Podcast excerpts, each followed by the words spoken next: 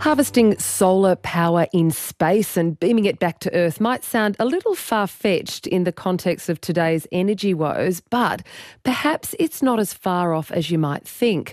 There are currently several international projects to develop a solar power station in space that aims to tap the energy of the sun's rays without interference from the atmosphere or any seasonal or nighttime loss of sunlight. It seems that China might be leading the pack as well.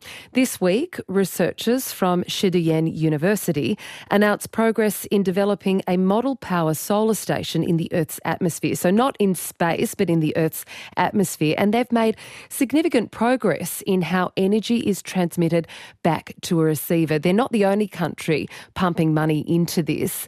Uh, so, to tell us more, I'm joined by Dr. Malcolm Davis, a senior analyst with the Australian Strategic Policy Institute, and he's been following these developments in solar, in space solar for years. Welcome to Saturday Extra, Malcolm.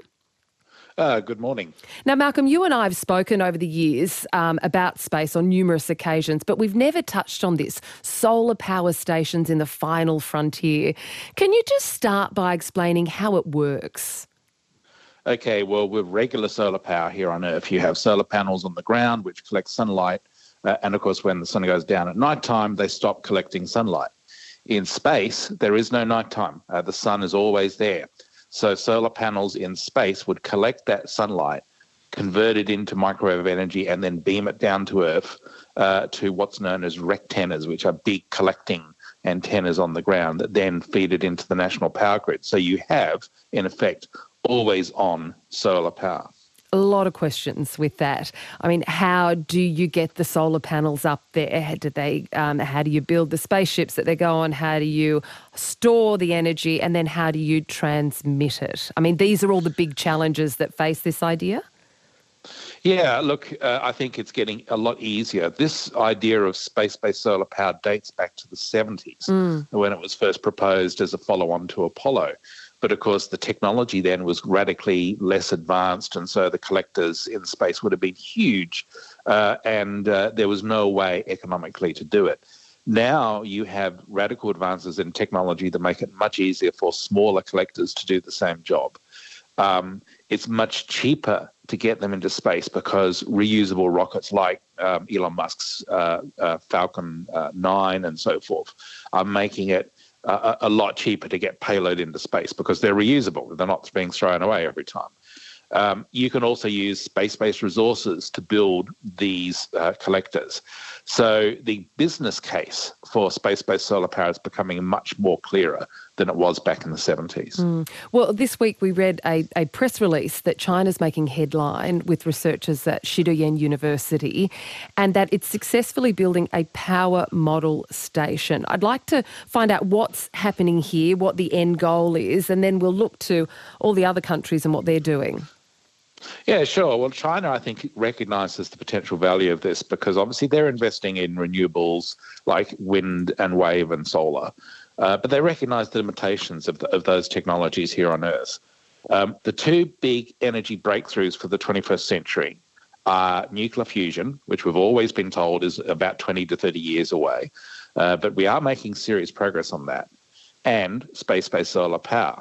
And so the Chinese want to be in a position uh, to be able to essentially lead in space based solar power because they recognize that if they can achieve one of these two big breakthroughs, um, they can be in a dominant position to control international energy markets in the 21st century. So mm. there's a geopolitical angle here, but it's really about the technology, it's about the financial benefits that they would gain from essentially being in the lead with space based solar power. Mm, well, they don't seem to be the only nation that's interested in this either, forging ahead in this uh, sector. There's a space solar power project in the US. I believe they're working on high efficiency solar cells and a transmission system. In the UK, it's considering a £16 billion proposal to build a solar power station in space. Can you take us through the state of play of each of these? countries where they're at. I know Japan and India are also keen to get ahead here. Yeah, and I think that's correct. Uh, a lot of countries are recognizing the limitations of ground based renew- renewables in terms of meeting the growing energy demand for the 21st century. So it's not just about what's happening now, it's about what energy demands will need by 2050 or indeed by 2100 um, in order to defeat climate change. Um, and so, space based solar power, I think, is one of the key answers to that alongside nuclear fusion. Um, but it's a case of each individual country developing its own capability. So, as you say, the US and the UK, India, and Japan are all pursuing this technology. They're maybe not as quite as advanced in, in, as the Chinese in some respects, uh, but it's it's conceptual work. It's developing the the preliminary technologies to make it possible for them in the next few years to be able to deploy a test satellite, mm. uh, to be able to test the, the concept in space and prove that it works. And if that happens, then what you would do is hand it over to the commercial sector to fund. Uh, and you would then effectively have a SpaceX approach whereby you have commercial corporations doing this rather than governments. Uh, and that's where it begins to take off in terms of scale, in terms of being able to do it on a large scale to make you know, make it viable to provide to power national power grids. Mm. I mean, what sort of time frame is realistic here? At the beginning of this interview, we spoke about NASA looking at this back in the in the seventies, and it was considered a really big, bold idea uh, back then. Is it still considered, you know, a big, bold idea that's needed for pioneering these newer areas, which are a long time away, or or a shorter time away? Various different people have different views on this. Um, I think that uh, technology advances more swiftly than we assume it will. Um, certainly in the 70s, when we were looking at this, the technology was moving very slowly. But now, uh, over the course of decades, you've seen technology accelerate in terms of its development. And now you're seeing all sorts of things like new advances in semiconductors and, and microchip technology, artificial intelligence, robotics, uh, auto- autonomous systems and indeed reusable rockets that simply weren't there in the 70s. So I do think probably we will see the first test satellites up in space beaming solar power back to Earth uh, within the next 20 to 30 years. Uh, and then commercialization of this technology in the, the 40 to 50 year uh, sort of time frame. So mm-hmm. we're talking second half of this century. But nevertheless, if you put that against the um, development of climate change and how that's accelerating, this is a really important technology to develop because ground based um, renewables alone will not provide the required energy uh, for an expanding population and a modernising population globally. Mm. Uh, Malcolm, one of our viewers, our listeners rather, has texted in David from Randwick says if it works at scale, wouldn't it add to global warming, adding so much more heat at the surface? No, uh, because that's not how it works. Um, it's it's beamed down. The energy is beamed down as very low energy microwave power to the rectennas. It's not pumping so- solar energy directly into the atmosphere per se. It's beamed down in a beam. Okay, so it's very localized. Um, and if yes, if, if they were beaming it, just simply shifting the energy straight into the atmosphere, of course it would do that but that's not how it works. So it's not going to it's not going to amplify global warming. Mm-hmm. It actually helps us beat global warming. Mm. You mentioned the technologies that are advancing that are bringing the costs of it down. I imagine the cost is still rather exorbitant and out of this world, pardon the pun. But I was interested in that orbit manufacturing sector that could be developed as a result. I mean, there are 3D printers up there that are printing what is needed to manufacture and, and get this off the ground, which reduces the challenge of, of also the transport of, of getting things, these, these panels, which are heavy, you know, up into space, doesn't it? It certainly does. And I think it's that uh, on orbit manufacturing technology that you're talking about that is starting to appear alongside uh, in situ resource utilization which basically means we're going back to the moon in this decade, where the aim is to go to stay. Let's start using the lunar resources to provide the raw materials to, to feed into those 3D printers to build the solar panels. So rather than hauling everything up Earth's gravity well, um, we can put in place the initial infrastructure and then it builds it in space and assembles it in space using robots. And I think that's where we're headed with this. Mm. In the 1970s, everything was to be hauled up uh, from Earth, and it became economically unfeasible very mm. quickly. Where are Australian researchers um, in all of this? Uh, we've got some really smart solar businesses here in Australia. Are we involved in this area at all? Yes, we are. There's companies here in Australia that are looking at this that, uh, that are very interested in pursuing a solar, space-based solar power capability for Australia. Um, uh, Paul Scully Power, uh, one of the two Australian astronauts that flew on the shuttle, is promoting this, uh, and he's you know, very switched on about how this could really help Australia uh, once again ex- extend its its uh, strength in renewable energy. And this is the key thing. You've got to remember this is all part of the renewable energy bracket. Mm. So it's it's not something separate. It's it's actually renewable energy, but we're just doing it from space rather than on the Earth. And I think that you, that Australia will uh, probably take a lead in this because it's in our interest to do so.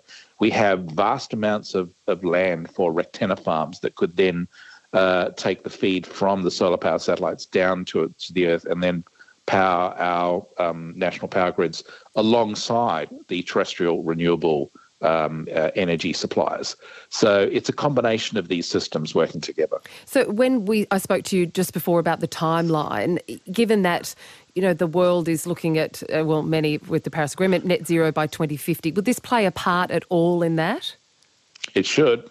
Uh, this is one way to achieve it. Mm. Um, you know, unless short of having that uh, long cherished breakthrough with nuclear fusion, this is one of the other ways to achieve it mm. uh, and uh, eliminate our needs uh, to use fossil fuels so that you know um, fossil fuel power stations end up on the ash heap of history where they belong. Um, and I think that if we go down these high technology paths of terrestrial renewables, space-based solar power, investment into cracking the secrets of nuclear fusion power, uh, then suddenly we have a, a, bracket of solutions that can enable us to beat climate change in the 21st century. Mm, regulation, Malcolm, is uh, a tricky one in space, highly unregulated. Who owns the sun rays? Who has the rights to harvest what? Where can these modules travel? I mean, these are all the questions that I would imagine um, need to be addressed. No one owns the sun. Okay, mm-hmm. uh, so that's free to all to use. Mm-hmm. Um, but the key issue is where do we place the, the collectors? Uh, how does that affect space congestion? Uh, space is already a crowded place with lots of stuff up there. The collectors themselves, whilst being small in comparison to what was considered back in the 70s, are still pretty big. So there's an issue of space traffic management and space congestion and avoiding the issue of debris uh, who controls the operation and who builds them. As I said, if we're handing it over to an Elon Musk type corporation, uh, then that corporation has to build it in a way that's consistent with the requirements for sustainable use of space under the Artemis Accords. And so uh, there's a whole series of regulatory questions there which I think need to be addressed, which haven't been addressed up until recently because we've kind of, you know, up from essentially the late 70s to the early mid 80s, uh, we kind of dismissed space-based solar power as it's just beyond us. Now it's back on the agenda, so we have to start thinking about it again. Mm, you mentioned the, the geopolitics of this earlier, how there, whoever really commands the um, the right, well, whoever gets there first and is able to transmit it back. Um, it's a power balance, right? So, is would one country who relies solely on another for beaming back solar power from space then be vulnerable? Exactly. So, if you have the situation where one superpower in the 21st century controls this, um, then they can switch off the energy flows to all sorts of developing states uh, that are that are utilizing this power and that then means that those developing states essentially become beholden to that energy provider.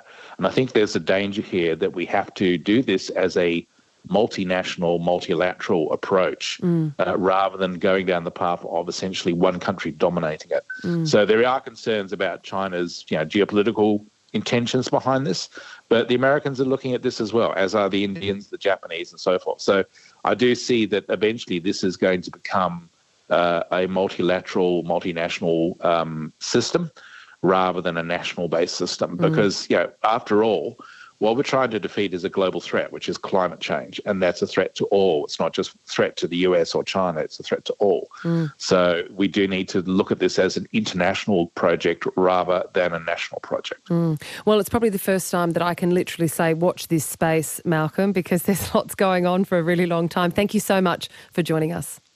My pleasure. Malcolm Davis is from the Australian Strategic Policy Institute.